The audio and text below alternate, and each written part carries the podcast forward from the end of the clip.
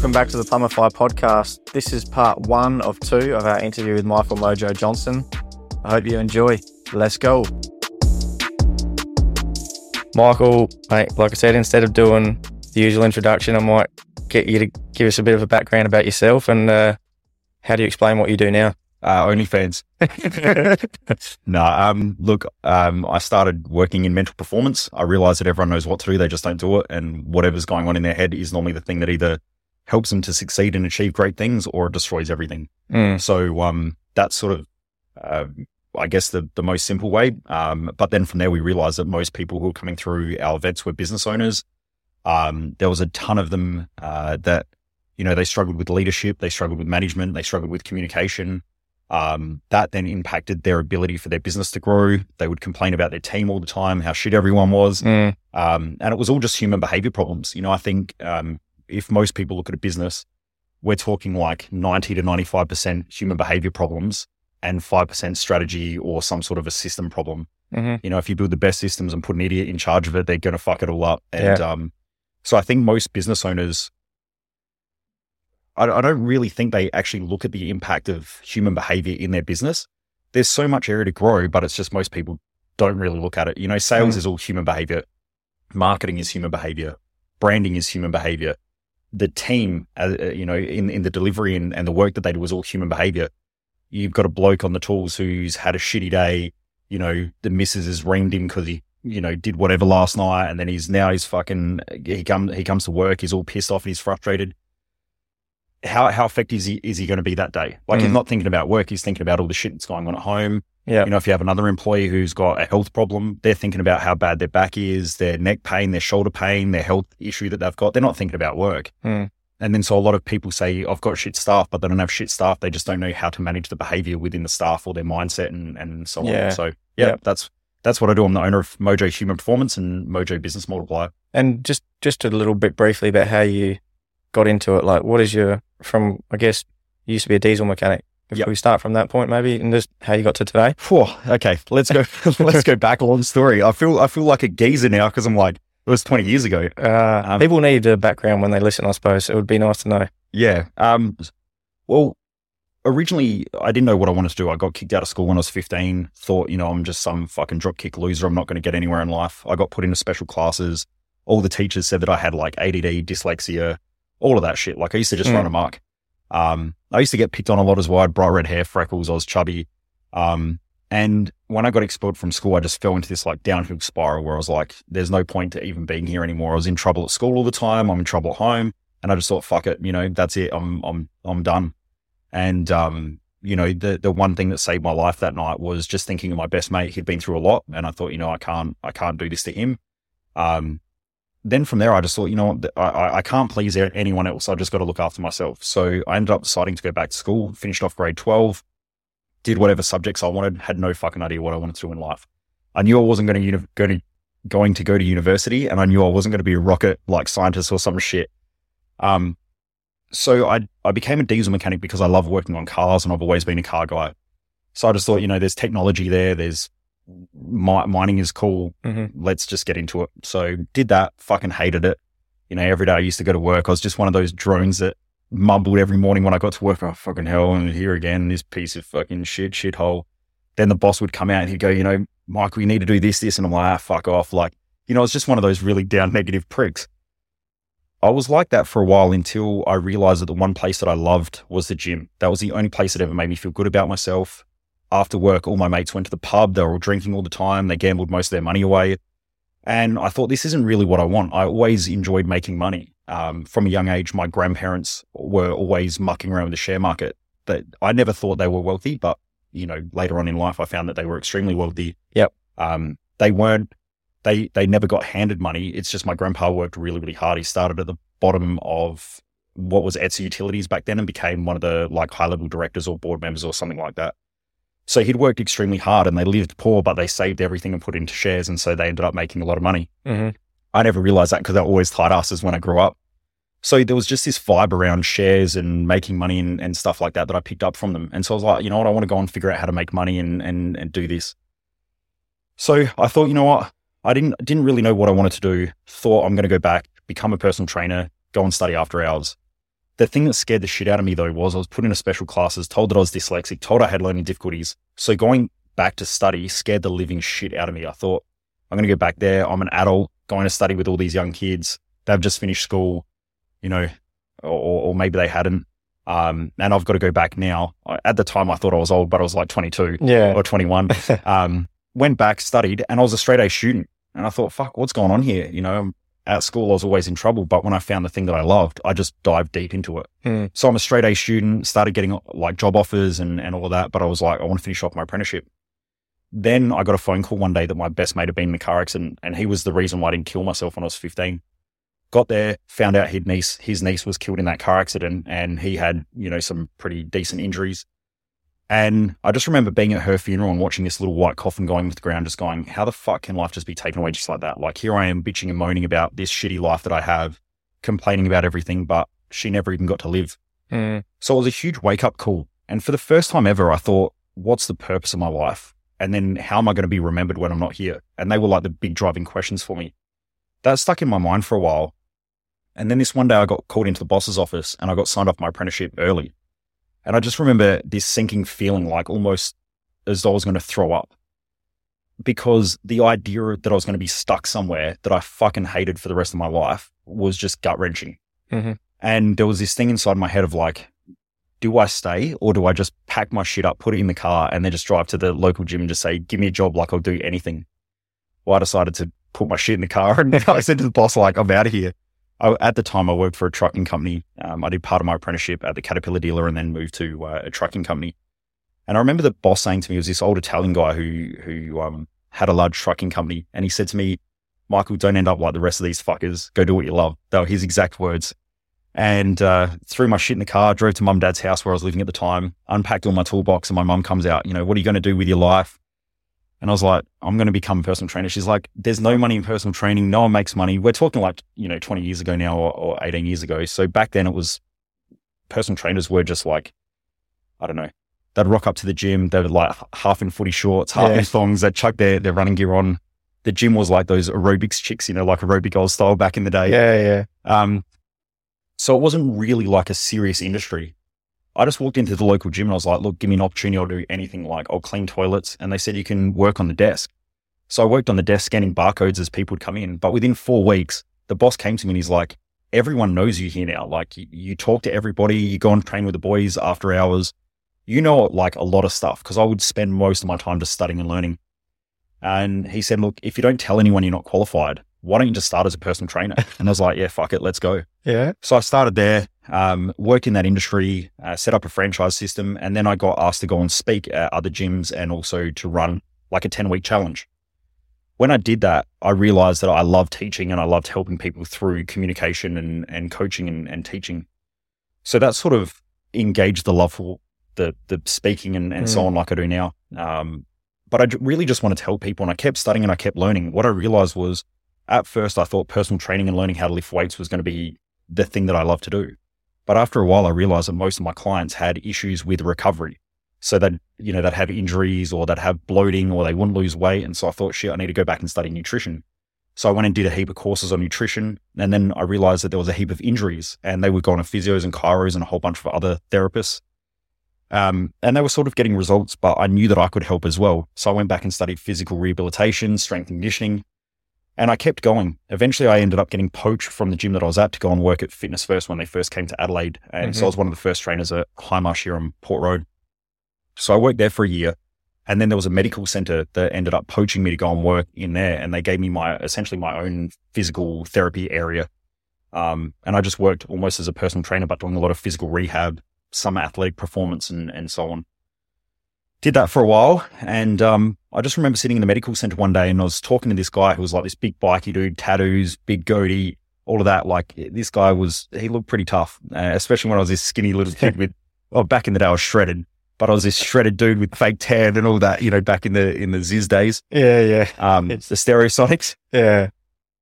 And he's just telling me about all of these problems that he's got. And he's like, Michael, you know, they think that it's all in my head. And I was like, well, shit, it's probably true because it seems like he knows what to do, but he's just not doing it.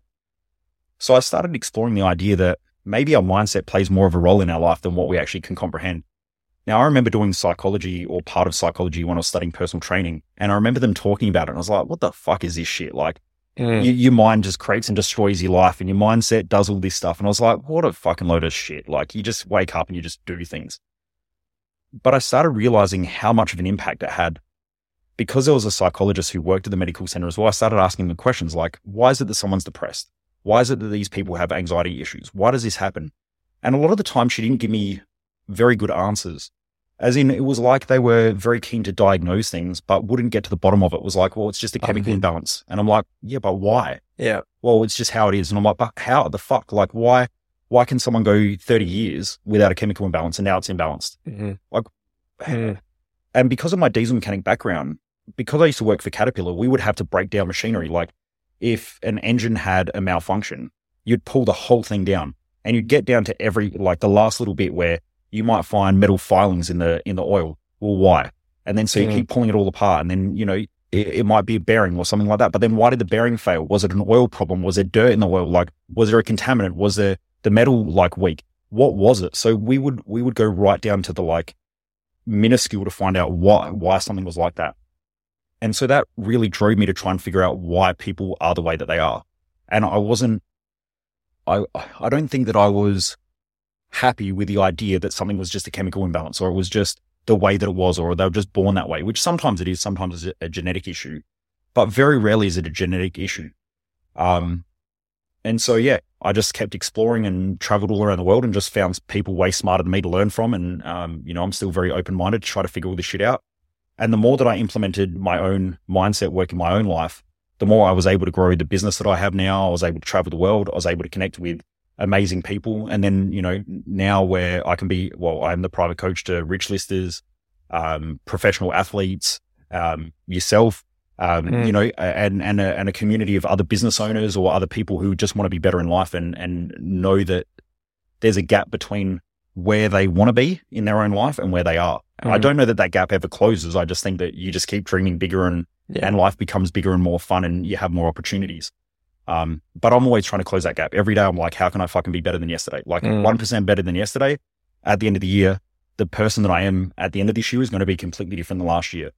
I think most people live life where at the end of every year, it's worse than what it was last year because they get to a point, I think maybe in their early 30s, maybe late 20s, where they've reached the peak of their life. You know, they Mm. might be married, kids, um, they've got a career, now they've got a mortgage, they've they've got a couple of friends, but they used to go out and party and they reach that peak, and then after that, it's just like, well, now I just work, now I just do this, now I got four weeks holiday, now I got Christmas, you know, now I got Yeah. Easter, and it's like it's just this monotonous, shitty fucking life that they just accept because it's normal. But I think that there are a lot of people out there, yourself included, and and I'm one of them, where being average and fitting in isn't even an option. It's like, fuck it. I want to be above the average and I want to do better shit. Like I want better Mm. cars. I want a better house. I want to be able to travel when I want. I want to be able to think differently. I want to be able to connect with amazing people. I want to go do cool shit in life. I don't want to just accept that I'm an average because I think average is shit, especially when you've got 60 something percent of the population is obese or overweight. You know, the average Australian has pretty much zero savings in their bank account. Like average is just dog shit in life. Mm. And then below average is like even more dog shit hmm once I understood that, it's like, well, now how can I just be the best that I can be throughout life where I can really enjoy this game? Like, I think life's just a game Yeah. and you just play the pieces that you've got. That's sick. Um, entrepreneurship. It's a word that's thrown around a lot these days, and Mhm. um, I think it's often, oh, well, definitely overused and definitely misunderstood as well. But I think, like for you, it's definitely a fitting because you've definitely forged your own path, not a typical career path, and I guess that's probably what the meaning of entrepreneur is, or one of them. And I, I I'm guessing along that path, there's been quite a few times where you you wanted to give up, man, or you were doubts were creeping in your mind about are you on the right track? And I wanted to ask you, like, how have you moved past and overcome those doubts that you've had? That's a ripper question. I, I'm not sure that you do. I think that it would be ignorant to think that doubt is a negative. Mhm. I think that doubt is a very good thing because I think those who are overconfident tend to fuck things up. I think that when you've got doubt, you tend to mitigate risk. You tend to think through things more effectively. You know, there's, there's one type of personality in entrepreneurship that I've seen, which just tends to go flat out all the time. they do really, really well, but then everything falls apart and then they go really, really hard and then everything falls apart. I think in a more intelligent way is knowing that the doubt is there, knowing that the fear is there, but it's there for a very specific reason. Mm-hmm. When I've worked with um, people who who do things in extreme sports, they're very they tend to be very intelligent, as in they look at a risk, they assess the risk, they go, how do we mitigate the risk? And I'm still going to fucking do it anyway. Yeah. So when you're doing a double backflip on a motorbike, it's not that they're just getting out there and just going balls to the wall and holding a flat stick and then hitting a ramp and just hoping that it goes. Mm. They have planned it. They've done the flip multiple times into a foam pit. And then over time, they've created this confidence within themselves that they can do it. And then they give it a shot. Does it always work? No. But they've mitigated as many risks as they possibly can to make it as safe as possible. The difference between a professional and an amateur is that a professional knows the risks, they assess the risks, and they get shit done anyway. Mhm. The amateur just goes flat out or they don't do anything. Mm. I think that's the difference. So I don't think that it, it's so much about the fear because I still have the fear. I still worry about things. Um, you know, I still have doubts in the back of my mind, but I know that they're there as a huge benefit. And if I have doubt in something, it's just telling me that there's there's something that I haven't thought through well enough. Yeah. So let's go back. Let's explore it. But I also don't let that shit hold me back. Every morning I wake up and I go and look at what my mission is and what I'm trying to achieve long term. And that's the thing that drives my behaviors. Hmm. Not the fear, not the worry, not whether I'm happy, unhappy, all that bullshit that society um, perpetuate, which is like, you know, you've got to be happy in life. Fuck happiness. The only people that want happiness are those who are unhappy. When you're just doing shit, you're in flow and you don't really care about happiness or unhappiness. Like, you know, when you're playing with your kids, you're not sitting there going, oh, this is good. I'm really happy about this. Like you just play with them Mm. because like in that moment, you're having, like you're enjoying yourself. You're seeing them have fun. Um, that, that's the only way that I can describe it. Like when I'm doing something like right now, I'm not thinking this isn't work. This is just something that I do. Mm. So I think there's a difference between being present with what you do and being fulfilled in what you do versus the idea of being happy, which is normally a byproduct of unhappiness. hmm Or a lot of people want life to be easy, but that's why they're extremely uneasy in life. Or they want comfort, but they're trying to mitigate or they're, they're trying to balance out their discomfort. You know, like when you when business is going shit, you just want business to go easy. Yeah. But if you just wake up in the morning, you focus on what you got to get done throughout the day. At the end of the day, you're like, yeah, cool. I just Mm. got shit done. Everything seemed to work. Cool. We do it again tomorrow. So, from your experience, do you think even the most elite people that you work with still have doubts? Because you know, from the outside looking in, you'd think it like some of these elite people that we both know, and you know even more than me. A lot of people would think, oh, they never doubt themselves. Do you do you, do you think they all have doubts? Yeah, I, I think the only reason why that happens is because society has this idea that there are these superhero like figures that are not human. Mm. That gives them an excuse to get off. It, it really allows them off their own hook. The truth is, they're humans. Mm. All humans do dumb shit. All humans make mistakes. You know, I know that every person that I work with, and I don't give a fuck whether they show on social media that they walk across water or whatever. Every time I work with someone, they've got a dark box of secrets that they hide inside their own mind, and everyone's got it there, and they hope that no one finds the fucking key. Yeah. So everyone's got shit that they're ashamed of. Everyone's got things that they're guilty about. Everyone's got things of the past that they wish they could change. Everyone's got it. Yeah. Everyone has fears, worries, doubts. It just depends, like, what level of the game do you want to play at? You know, when I, I in my events, I say that life is just like school. There's a whole bunch of lessons at every level, and then there's a test. So it doesn't matter whether you're playing in grade one or it doesn't matter whether you're playing in grade seven. The test is always hard, but the test is relative to the knowledge that you have. Yeah. So when you're running a hundred million dollar business, the test that you're getting, you get sued. You're not going to get sued for, you know, 20 grand. You're going Mhm. to get sued for 3 million, 5 million, 10 million. Does that suck? Fucking oath it does. It, it sucks a lot. When you're running a million dollar business, you're probably going to get sued for your 20 or 50 grand or maybe even 100 grand. And that sucks. But when you've got no money, no one's going to sue you. Yeah. It's like levels. Yeah. Yeah. That's all it is. So I think that every every challenge that you have is always relative to the size that you're playing at. So I don't want to get rid of problems. I just want bigger problems because that's the level of the game I'm playing at. And I heard a saying years ago, like, would you rather rock up to your problems in an old bashed up Datto, or would you rather rock up in a supercar or a Ferrari or you know whatever whatever your ideal car is or Yeah. whatever? What I know is that I'd rather rock up to my problems in a fucking brand new Gulfstream private jet Yeah. than than what I would, you know, some old clapped out, you know, yeah. that's in that that I've gone bush bashing with. yeah. Um, it all depends. Like Mhm. I I don't project onto other people the size of life that they want to play at. Like there are some people out there who just, you know, their their priority in life is to do everything for their kids and to work a nine to five job and spend as much time with their kids as they can. And there's nothing wrong with that. That that's their objective in life. And if they can achieve that target, they're probably doing better than most. But if you've got a desire to want to build an empire or to build a business, if you if you thought about spending the majority of your time with your family, you'd be absolutely miserable because in the back of your mind, you're always going to want to build that empire. hmm So you've got to really know what you want and then go and live that lifestyle. That's all that it really comes down to. And I think no matter who it is, everyone's playing, everyone's trying to figure it out and everyone is trying to move towards it. So when you figure it out, it's easy to move towards it. But that the more, the more you learn, the bigger the goal becomes. Mm. So no one ever really gets there. Yeah. That's what I think anyway. I've never really met someone who, who gets what they really want in life because it always grows. hmm So someone builds a, a million dollar business. Once you get there, you're like, yeah, cool. Now what's next? Yeah. And then it grows again, but you build that confidence, you build the knowledge and you're like, man, shit, maybe we can build a five. And then you get to five and it's like, maybe I could build a 10.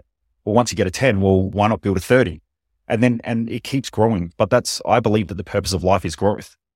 What a better way than having these goals that keep expanding as you expand? Yeah. Yeah. Business is hard as fuck. Mhm. And anyone who's run a business for an extended period of time would would vouch for that. And you work with a lot of really elite business people, and I'd love who you know, and they've had success over a, a long period, a long sustained period of time. And for instance, well, I wanted to ask you, like, what, for instance, like the Elon Musk of the world that come up against seemingly insurmountable pressures and you know barriers, but they they continually ca- come out on top. And I'm sure you work with some people like that. Mhm. What separates them? People who just will not will not fucking stop, even when they're under the most insurmountable pressures and barriers. Depends what you're talking about. So if you're talking about mentally, that's different than business pressures. They're they're sort of similar, but they're different. So Mhm. I, I personally have never met Elon Musk, so I can't I can't say how he thinks through things and, and how he problem solves. I would love to meet him because I normally when I'm meeting someone, I'm asking a lot of questions to try to figure out how they think through their processes and and how they overcome challenges and how they overcome obstacles. Because it's great for me to teach that to other people which I guess that's what separates me is that when a lot of my clients are being rich listers or or they've done extremely well in business, I Mhm. can go and learn from those people as well as coaching them and, and helping them to improve their mental performance. Um, but I can also go back and teach other business owners that this is how you need to think through things. I think that Elon is just very, very smart and, and a lot of big business owners are just very, very smart that they are aware of the mission that they want and they realize that you just need to do whatever you, you need to do in order to get that mission achieved. Mhm. I think that's number one. The other thing is that I don't think that they are delusional around what it actually takes. Mm. I think that most people are very delusional. They start a business and they're like, you know, I get to do what I want when I want, how I want. I'm like, motherfucker, have you, do, Yeah. you, do you even know what you're talking about? That was going to be a question. I took it out, but I'm glad you brought it up. You, you know, like uh, when, when someone says that to me, I'm, I always muck around with people on the phone because I'm a bit of a larrikin as well. Um, I'm also very serious. Like, you, you you know, you've probably seen people who come to some of my events, like my mindset events. They might be medical doctors and shit like that or have science degrees. And so I'm, I'm serious, but I also like a bit of a laugh because I think life's too short to take everything too seriously. But someone will say like, you know, I just want to start a business so I can do what I want, when I want, how I want. And I'm like, yeah, cool. I also want to like, I want to run my business from the Playboy mansion and have Playboy bunnies like massage Yeah. my shoulders and shit every day when I'm working. And it's like, okay, but now let's get rid of the bullshit and the fantasy. What do you actually want it for? Like, what are you mm-hmm. trying to achieve? I think when people feel trapped, like our brain, I believe, and this is this is my philosophy on mental performance. Our brain is always trying to counterbalance itself. Anything that has a positive charge attracts a negative charge in any field of science, apart from human behavior and psychology or social science. So there's all this idea of positive thinking. But the people that I see who always go to positive thinking events are actually quite negative. So they'll beat themselves up. They don't think they're where they want to be and they put a lot of pressure on themselves. And they think if I'm more positive, then life will be better.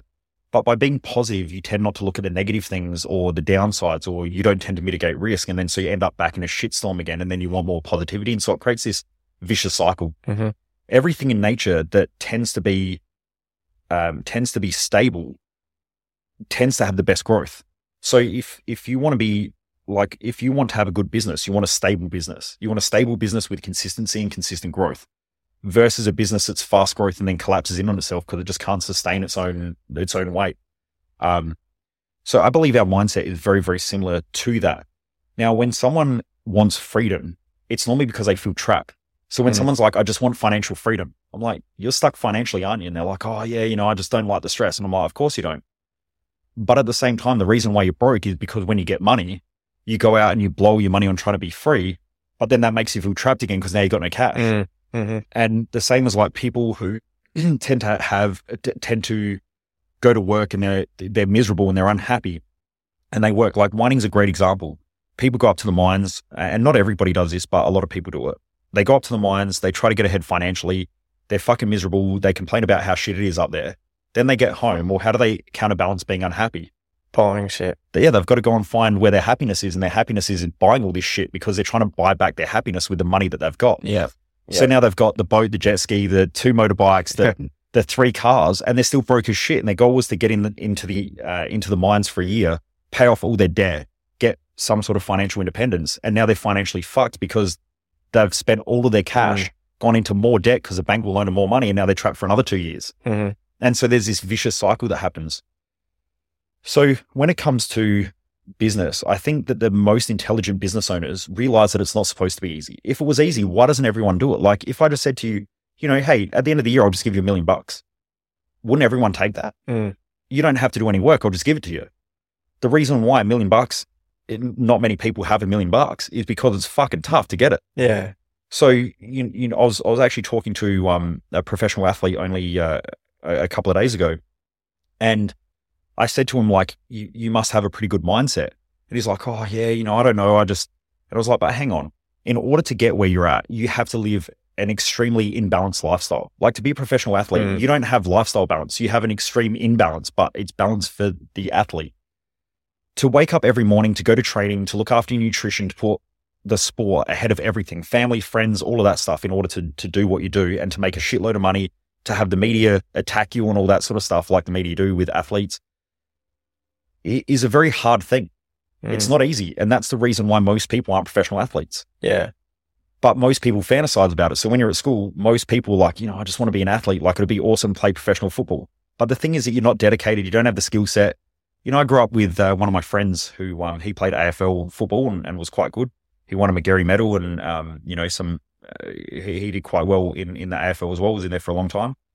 And for him, I remember playing high school footy with him. And he's like, I've got to go home because I've got to ice. And Mm. you're like, dude, just come out and drink. No, man, I got to go home and ice. And then he's eating like his fucking steamed fish and shit because he had to be underweight for preseason and everything like that. You know, he was just very, very dedicated. He made it. Everyone else didn't because we went drinking and went and picked yeah, up chicks. Yeah. Yeah. Okay. Um, yeah. He, so I think in business, returning this back to business, and I know I'm rambling a bit, coming back to business, it's an extremely tough thing. You know, um, 56% of all businesses fail within four years in this country. And I think it's something like 92% of businesses never crack $2 million in annual turnover. 84 or 86% never have more than four staff. Mm. So if you've got more than four staff and have over $2 million in turnover, you're like a fucking unicorn. But when you speak to most of those business owners, they hang around with other business owners and they're like, yeah, but I, I want to crack 10 mil because they're hanging out with other people who are doing it. Yeah. But when you go out into society, there's not many people who have $2 million in annual turnover. Mm. There's not many business owners that have more than four staff. Like, you know, you've probably seen a lot of tradies out there who have, you know, there's like them and one other tradie that works for them, maybe an admin chick or something like that. Um, Yeah. yeah, it's tough. It is. But, you know, you don't get in the ring with Mike Tyson if you don't want to, you know, if you don't want to cop some punches and you don't want to punch back. Like, Mhm. don't play the game if you don't want to play the game. It's a good answer. Yeah. Now, yeah, as, as business owners, I think this follows on good with that question. We've all, we've, de- all of us have all felt lo- lost at times, stuck in a rut, and at the same time, we always, we've always known someone in our life as well Mhm. who's just has become lost. Um, why does this happen, and what are the common mistakes people make trying to resolve it? Oh, that, this is deep. This, this is like a, a seven day seminar just on this one question. Um, Don't give away all the secrets. no, um, uh, even if I did, it, there's still more. Um, So the first thing is that when, from a human behavior standpoint, there was a, a famous psychiatrist called uh, Sigmund Freud.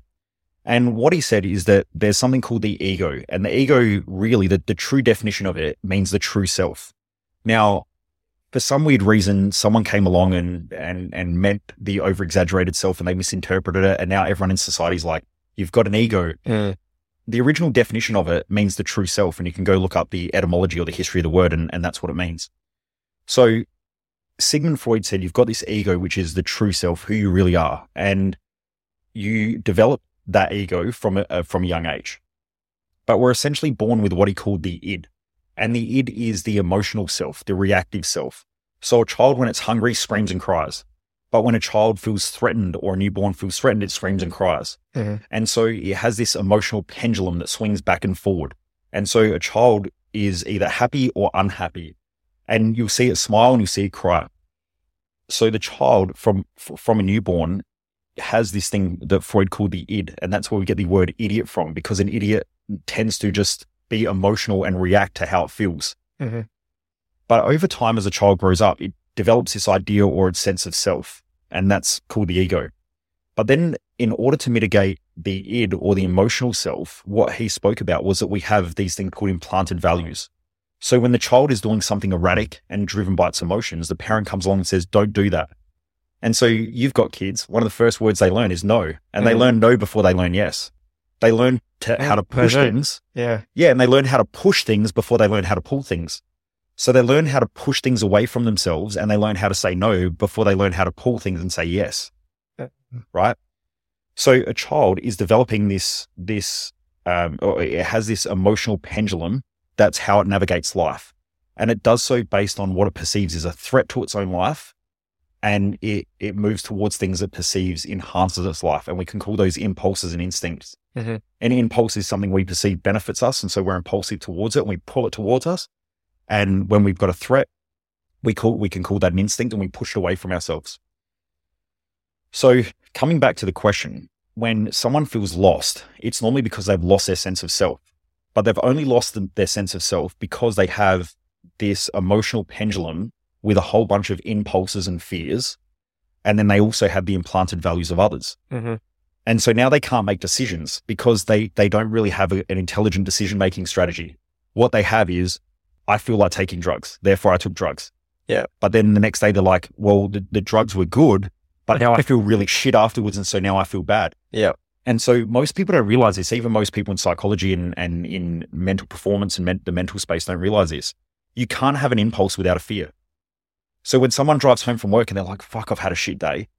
Don't you, don't you like drive home and start thinking about what you want to eat for dinner? Or you're like, fuck it, I just want a pizza. Mm. Or you're like, you know what, I could just have a beer. Yeah. So we become impulsive when we have fears that drive our decision making. Why does that happen? Because we don't really know what we want. Mm. And then when you go to do that, like let's say someone's driving home, they're like, you know what, I'm going to have some beers. All of a sudden, these voices appear inside their own mind, which is like, oh no, I can't do that. I shouldn't do that. And so then they get all these shoulds, these musts, these shouldn'ts. They're all implanted values from people around them. So when you're younger growing up and mum or dad say, don't do that, that's bad. You now have their implanted value and their idea of good and bad. Yeah. So when someone says I should go to the gym and I'm listening to them and I'm working with them as a, as a performance coach, I'm like, well, hang on. You said should. Mhm. That's not you. That's someone else who's saying you should go to the gym because it's their values, not yours. Yeah. The question is, do you really want to go to the gym? Or is this just an implanted value of somebody else where you think if I went to the gym, I would have what they have? Yeah. The more you make decisions like that, the more fucked up you're going to be because the more you're off track with your own life. Mm. Most people don't realize that they're shit at 99% of things. The faster you can realize you're pretty much shit at everything, the faster you can get on track with just realizing what you're really good at and just doing that thing. Mm. Elon Musk, you mentioned him before. He's extremely good at building businesses or buying partial businesses. Very rarely has he built a business as a founder from scratch. He's normally bought into a business like Tesla was already running. He bought it. Um, Twitter, he bought it. Um, that's not all the time, but he normally brings in a team of people around him. He pays them a lot of money and gets them to work and they build it all. And then he's just ruthless. But when I say ruthless, he's not ruthless in a destructive way. He's ruthless because either you're going to do the job or you're not going to do the job. Yeah. And that's fucking business, right? Like if you can't do your job, you're out of here. Mhm. In a professional sports team, you don't want a whole bunch of drop kicks because they're a nice person. You want to fucking win the grand final. So if that means that halfway through the year, you've got to get rid of a player and then bring another player in, well, that's what has to happen Mm. because you're there to win. Business is a competition. It's, you know, when you sit around and fuck around, your competitors are licking their lips going, cool, we'll just take some of their clients. If they do a better job than you, they take some of their clients. If they have better systems, they take some clients. Eventually you'll go bust. Mhm. So I'm not saying that business is about being ruthless, but it's about having a mission, having a good leadership, having good management and good processes. But coming back to um, this idea of implanted values, the faster you can figure out who you are, the faster you can just get on with shit and just make things happen. And as a business grows, also, you have more opportunities. So you were at the last um, business growth odyssey, and were you there when Matt Ryder spoke, the sales guy? No, because I went to Oh. an event. Ah, so I what he, for a bit. what he said was he's one of the, he's one of the top salespeople um, globally, I would say. Um, but anyway, he came in and spoke to the attendees of of the event that I was running, the business event, and he said that when you're a business owner and you start doing well, the woman in the red dress that is hot as shit gets hotter. And what he means is that the, the opportunities that arise in front of you are more sexy than ever. Mm. And the problem that a lot of business owners have is because they're unclear of what they're really trying to achieve and what their skill sets are, what their strengths are, what their weaknesses are. As the business grows, more and more people rock up and they're like, oh man, we should go on a partnership together. Hey, I've got this wicked idea. We should do this. Yeah. And those things start to happen. Mm. But what that does is it distracts you or it pulls you off track. Mhm. And so, as you said, the woman in the hot dress gets even hotter the more successful you are. And the more successful you become, they keep getting hotter and hotter and hotter. The opportunities just keep getting better and better and better. But are they really what you want or are they just a fucking distraction? Mm. Okay. And so, yeah, you just got to know what you want. So um, you mentioned mission before, so I Mhm. wonder if you could just touch on why you're so passionate about teaching people that business need to have a mission, purpose, vision, and values. Yep. What So- the difference between them is too. Yeah. So in human behavior, from what I've been able to find, and and there's different philosophies out there, different ideas, but I guess a lot of people who say things haven't really done the research. Like there's a lot of people out there who just go, you know what, you need to find a purpose in Mm. life. But what does that mean? How do you get to it? Most people I meet say, oh, I know my purpose, but when you question them, they just break. And that's like, I'm Mm. 100% sure. If you look at my habits and my behaviors, I help people to perform better. That's my purpose in life. Anyone who comes to me and says, I disagree with that, it, game on because you will not break me from that. I know exactly what it is. And every morning when I wake up, the majority of the tasks that I do fit into that category. That's what I'm here to do. That's my why in life. When someone doesn't have a why, they always question life and they go, oh, I'm not sure if I should do this. I'm not sure if I should be doing that. Now, it's, it's very generic. So I help people perform better. That's just my why. But then the question is, well, how do you do that? Well, Mm. how I do that is through my mission and how I do that is through my values. So what our values are is they're essentially a physical, tangible thing that is our decision making process. And every person has a unique set of values. When values are taught to most people, they're taught as social idealisms, which are completely incorrect. So in a lot of um, fields like psychology and, and if someone's listening to this and they're a psychologist, you may have learned something different because I haven't been to every university around the world and, and seen how they teach it. But the study of values is actually a field of study called axiology. Axiology focuses on two main areas, which are economics, which is where am I the most valuable? Okay. So you need to be able to answer that question. Where am I the most valuable? The second thing is where do I feel the most valued? When you can combine those two things, you've now got your values and they're a select priority order in how your brain perceives that you're the most valuable in life. Mm.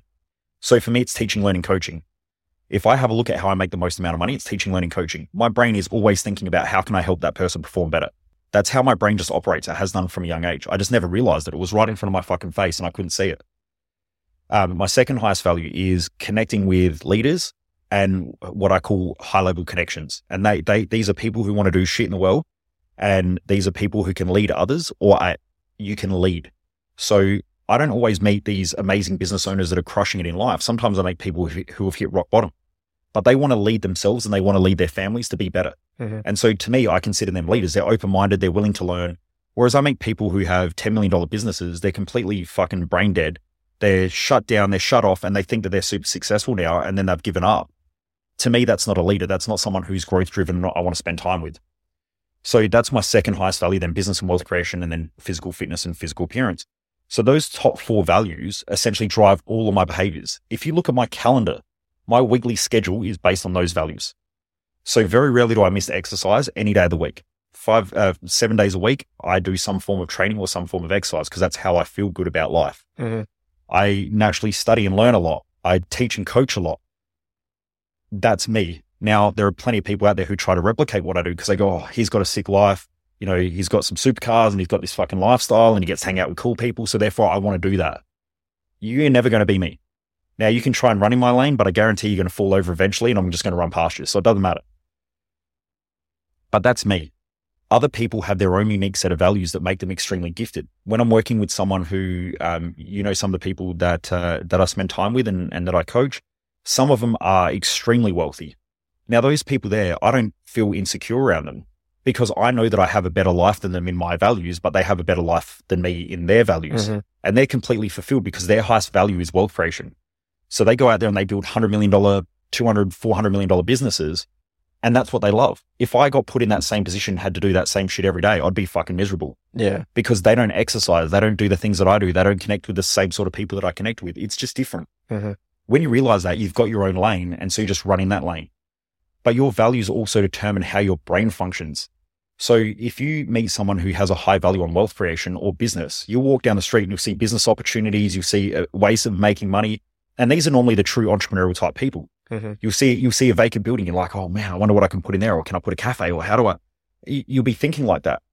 You get someone else who has a low value on wealth creation or a low value on business and entrepreneurship. And they walk and they see a vacant building. They're like, oh man, the economy is shit at the moment. You know, Yeah, it's just yeah. no one's renting.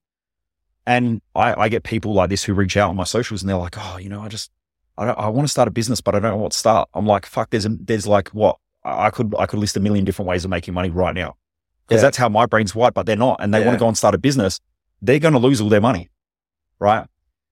Yeah. So our brain filters the world through our own set of values. And so if you want to achieve great things, you've got to know your values because that's how you filter the world. You Mhm. know, a professional basketball coach, they see things that other people just don't see. You know, your, from what I understand, your wife has a high value on family um, and kids. She'll pick up shit about the kids that most people won't pick up on because her brain is just wired to see things differently, to feel things, to hear things differently. Whereas I can be sitting at a cafe with my wife and we'll just be sitting there and we'll, you know, she's talking to me about like what we're doing on the weekend. And I'm listening to a conversation that is Yeah. three tables over because they're doing business together. Yeah. My brain's tuning into their conversation, not my wife's. Oh, Don't yeah. tell her that. Doesn't go down well. Well, it, it is what it is. She knows that that's they're my they're my values, right? yeah. So our values essentially are the prioritization of how we make decisions. Now, if you want to do really well in life, I would suggest that you get really, really clear with your values because then you'll know how your decision making strategies are, you know where your strengths are, you'll know your weaknesses, and so on. Mm. And you will know where your own lane is, which if you run in, you'll be the best at. When you're trying to live in everybody else's lane and you're trying to compare yourself to others, you're essentially comparing their values to your values, your mission to their mission, your purpose to their purpose, your goals to their goals. You're fucked because you're going to be running in their lane. hmm And most people do that. And that's what makes them feel insecure and shit about themselves because they're like, oh man, you know, I wish I had more money like that person, but I wish I had a six pack and was fucking roided up and, and massive like that, that person. Yeah. And you can never win that game, hmm right? There's a consequence to every decision that we make. Yeah. Like running a business, there is, there's, there's consequences to doing that. Having a family, there's consequences. Having an intimate relationship, there's consequences. If you know those, then that's the game you want to play. But if you don't know those, most people get caught out because they're like, oh man, I never thought business would be this hard. The fuck Yeah. did you think? Yeah. Like you're essentially getting in the ring with with pro fighters and, and they're going to kick the shit out of you. like that's that's the job, right? Yeah. Uh, yeah. Definitely. But- So purpose is your why. Values are your ability to prioritize and also they're the filtration mechanism within your brain of how you see the world. Then you have your mission, which is the long-term destination. So the mission, the mission uh, really drives the direction of your life. If you're clear with the mission, then you know where you're going. You don't get off track. Because most people don't know their mission and they don't know their values, they'll float around most of their life. Just go like, on. Yeah, you know, I think I'm going to start a business, but I don't know what I'm going to do. You know, I'm not sure if I want a family. I'm not sure if, you know, I should hang out with friends. I'm not sure if I could should go work up in the mines. Money's important to me, but at the same time, like I spend it all. Like Yeah. you just float through life, and that's that's most people. Um, so yeah, that's the difference between Hmm. your That's awesome. your purpose is your why, why you're here, why you exist. Your values are your prioritization and your decision making strategy in life. Your and how you see the world, how you feel to the world through your senses. Um, then you've got mission. That's your long term what, as in what am I trying to achieve in life? And then you can set goals off of that. When most people are goal driven, they, they'll have a lot of drive, but they'll burn out all the time. When you're Mm. mission driven, you realize that it's, it's a, it's a long journey. Yeah. So like, I don't, I, when I, re- when I, I need a rest, I just rest. When I want to go do something, like you invited me to the golf, I just go to the golf, like, because I don't need to feel guilty or I don't need to feel bad about it because I'm going to wake up tomorrow and the mission's still going to be there. Yeah. I'm not like most people that grind really, really hard and they're like, man, if I just push really, really hard, then I'm going on a holiday. And then they go on a holiday and blow all their cash that they've worked hard for for the last three months. And then on their holiday, they're overeating and feeling, you know, feeling good for a while. And then they come back and they're like, man, I'm fat again. I got to grind. They'll consistently go through these grind and burnout phases. Mm. When you have a clear mission, you don't have grind and burnout. You just have flow that you just live by. And most people never experience it. So most people don't understand it. Yeah. Yeah. That's huge. Mm. To change it up a bit, Mm. um, failure is often very like romanticized just as much as success is these days, Mhm. especially in the business world. And I'd like to get your thoughts around it. And if you think failing in business is important to work towards success. it's it's a wicked question. Um, I guess I'm gonna I'm gonna think about this from a different perspective because I just want to play with everyone's mind. The idea of success and failure is a delusion that humans have. There's no such thing as either. When people fail, most of the time your failures are actually your greatest lessons and learning. So without failure, you can't be successful. Right? So failure and success are the same thing. But when people think that they're successful, they've actually set themselves up for failure. Because when someone is successful and they claim to be successful, Mm. they're on a downhill slope. Every time I've thought that I've been successful, I've self sabotaged the fuck out of all of my goals because I thought I've made it. Have you ever had a wicked week when you go to the gym and you just train really, really hard? And then at the end of the week, you're like, awesome. Now I've earned the right for a pizza and a beer and all this Mm. sort of shit. And then you wake up the following day, you're like, fuck, I just, I just sabotaged all my results Yeah. that's because you felt successful. If you didn't, if you still felt like shit on Friday afternoon, you're like, oh man, I still, I still haven't hit my goal yet. Got to keep going. And I've got a big long mission because I, I want to have great health. You don't then go and binge eat and you don't go and drink a whole heap of beers because you had a really good week training. Mm. So if you watch most people, they work really, really hard at the start of the week because they feel broke. They get a paycheck, they feel successful, and then they go and spend it all, which then makes them feel like a failure again. And then they start the cycle. The success and failure cycle is just a, a delusion that most humans have. If you get rid of the idea of success and failure and you just go back to your mission, just do that. That's it. It doesn't Mm. matter about success and failure. I mean, every day I do shit that doesn't work. Does that mean I'm a failure or does that mean I just learned something and now I'm just even more successful because I just learned something different? Yeah, that's a good spin. I like then- that. It was one of my good friends, Dr. John Demartini, who said this to me. He said, normally those who are less intelligent see everything as being a gain or a loss, whereas the intelligent person sees everything as a transformation. Mm. And what I mean by that is like in business, let's say you've got a hundred grand in the bank, but in order to build the business again, in order to go to the next level, you've got to take 50 grand and you've got to invest that back into marketing. Now you put 50 grand into marketing, you, spe- you, you put that money in there and next three months you're spending that on marketing. So now you've got 50 grand less in the bank. Are you a success or are you a failure? Depends which way you look at it. I don't know. Exactly. so you don't you don't know because you had you, you had a hundred grand, Yeah. fifty grand. If you look in the bank account and you just look at that aspect, you're like, Yep. shit, business has gone bad because I'm like negative. Uh, I've got fifty grand less than what Mm. I had last week. So you'll feel like shit. But then if you put that into marketing, you're like, okay, cool. Now we're we're trying to grow. So you've got a decrease of money, but you've got an increase in marketing. Yeah. So nothing changed. It was just it just transformed. Yep. A lot of the time in business, and and I've gone through this like mm. Wicked. you know, during COVID, I had to deal with this every week. And this is why I, I honestly believe that the mindset game is the game that you're going to win or lose life with, with like 100%.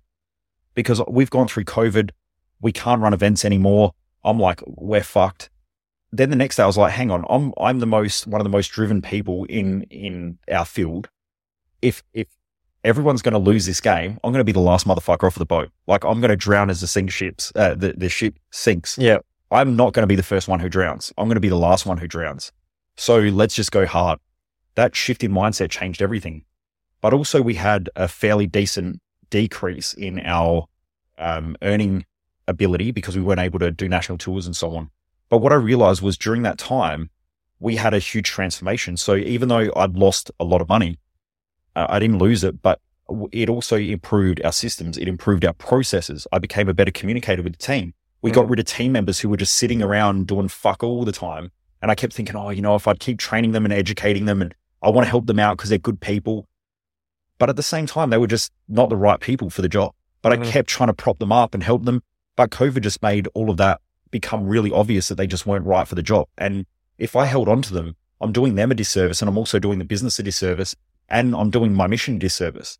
So everything in the business got better because of COVID. But if I look in the bank account, everything got worse. hmm So yeah, business, business is consistently transforming shit. You've gone through stages in business as well, I'm sure, because I, I have this consistently that as the business grows, you'll have a reduction of customers at some point. Everything will be going well. You start taking on everybody. And then all of a sudden now there's all these customer issues. There's these, hmm and, and you start thinking like, fuck, what am I doing wrong? But then after a while, you realize that you've taken, you've onboarded a whole bunch of shitty customers that don't suit the values of the organization, that aren't in alignment with the mission. They're price driven, you're value driven. And so eventually it gets to a point where you just lose a heap of customers and then cash flow goes down. You're like, oh, fuck, what do I do? Well, now do you go and get better customers that are in alignment with your business that are going to help you to grow to the next level? Or do you go back to where you were and take on all the shitty customers because it's the easiest option? Mm. Every business owner faces that through every level of scale. Yeah. So as you grow, if you're smart, you realize that that's an opportunity to transform the business, but you've got to go through a bit of pain first because if it was easy, everyone would fucking do it. I- really believe Mm. that, you know, life is just a goal, a barrier and an obstacle, and you're on the other side of that barrier. You can get the goal. You've just got to overcome the obstacle. Yeah. It's not given to you. You have to, you have to overcome it and you've got to figure out how to overcome that barrier. Yeah. But it's simple, right? So every day as a business leader, if you wake up and you're like, right, there's a bunch of barriers and obstacles. How do we overcome them? And you keep focused on the goal, you overcome it. It might take you a month. It might take you a couple of fuck ups. You might lose some cash, but you overcome it at that level. Now you've got that learning and that knowledge. Mhm. Even if your business collapsed, you could go and start another business and you'd overcome that obstacle because you already know Yeah. how to do it.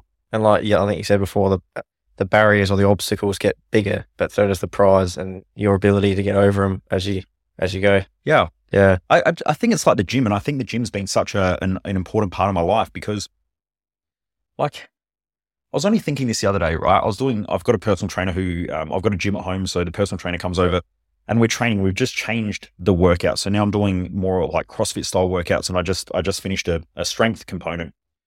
So we're doing this workout and we're three weeks in now. And last week, you know, I'm, I'm pushing hard and I'm just thinking, you know what, this fucking sucks. Like, why am I, why don't I feel any fitter? But the goal isn't to feel fitter. The goal is that I should be fitter compared to the average, but it still should suck as much as what it did if I'm unfit. Because whether you're fit or unfit, the workout still fucking sucks Yeah. because you're pushing it, right? And wherever there's a barrier, in order to move that barrier or in order to move the boundary, you've got to push it. hmm So if you go to the gym and you know I can bench press a and this is just an example, right? As as round numbers, let's say I can bench press 100 kilograms. If today I go to the gym and I can't be fucked and I I, I just do 95, and then I do 95 for three weeks because it's fairly easy, eventually that'll become heavy. Mm. And then one day I go to the gym and I'm like, you know what, I'm just going to drop it down to 90, and then you do 90, but eventually that becomes heavy. Yeah. So now you're getting weaker and weaker just because you keep taking the easy option. The smart people go to the gym. They're like, last week I did 100, time for 105. 105 sucks though, Yeah. but it feels just as hard as going from 95 to 100, yeah, hundred right? As a, normally it's based on percentages and not just weight. Mhm. So in your life, do you want to keep pushing the boundaries and, and pushing it because you're going to outgrow the average? You know, when I walk into the gym and I've been training for a long, long time now, um, when I walk into the gym, there's big dudes there and they're, you know, some of them bench pressing like, let, let, you know, let's just say I can bench press 140. That's pretty good compared to the average person. But when you walk into the gym, there's the dude that's like pressing Yeah. two, 210 and you're like, fuck, I'm weak. But they're also inspiring you to push a little bit harder. Yeah. So relative to the general population, if you just look at the general population, if you keep pushing the boundary, I guarantee you will outperform the general population. Mm. But when you're around the top performers, you'll always feel weak or you always feel like you're not enough or whatever. But that insecurity is also the thing that drives you. Yeah. When I have to deal with people and they're like, you know, I want to get rid of my insecurities. Motherfucker, they never go away. Just own them. Mm. Like a professional athlete that runs 10 seconds you know, in a in a hundred meter sprints, gone, how do I do, how do I do, how do I do like nine fifty or how do I do nine fifty nine? Like they're pushing to get their limits. McLaren launched a brand new supercar, and and they, they I think they knocked two two set uh, of a second off of their naught to hundred point two. They didn't go and go, how do we just keep it the same? They're going, how do we just push it that little bit more? Yeah, yeah. And Lamborghini going, how do we fucking compete with them? And how do they're, they're all trying to push it. So in life, if you can keep pushing it to be a little bit better, I guarantee you will outperform the average. The Mhm. average fucking sucks. Mediocre, mediocrity sucks. And that is, that's my, that's my whole fight in life. And I think everyone has a fight. Mine's- passion. Mine's mediocrity, right? Mm. Like I, since my friend's three year old niece died in that car accident, I just think that life is so short and we're all going to die one day and no one's going to care. You know, like I asked people I, and on a recent podcast, I asked, um, uh, I asked this question. I'm like, name me three Chinese emperors. Yeah. Can't do it, right? No. Yet they had armies of millions upon millions Mm. right? Th- these are these are some of the greatest people in history, and you can't fucking name. What's the chance that Michael, who lives in Adelaide, Australia, and has been this mindset dude, is probably going to be remembered in the next 100, 200 years? No one's going to give a fuck. So when you realize that that no one cares, then just get on and live your life and just yeah, enjoy it. yeah. Because people think like, oh, what's my legacy? If you're worried about your legacy, you're already fucking dead. Mm. Don't worry about it. Have do what you need to do today. Let's get that done first. Don't worry about the legacy. And then they're like, oh, but you know, I want to set up my family and I want to do all this sort of stuff. Well, that's cool. But if you're not setting up yourself, people replicate what you do and they're going to watch what you do and they're going to repeat it. You've got to inspire people to be better. Right. So I just, I think that most people just, that they get things around in life the wrong way. Like if you can't enjoy today, I guarantee you won't fucking enjoy tomorrow. It will not change Mm. because the problem is in your head.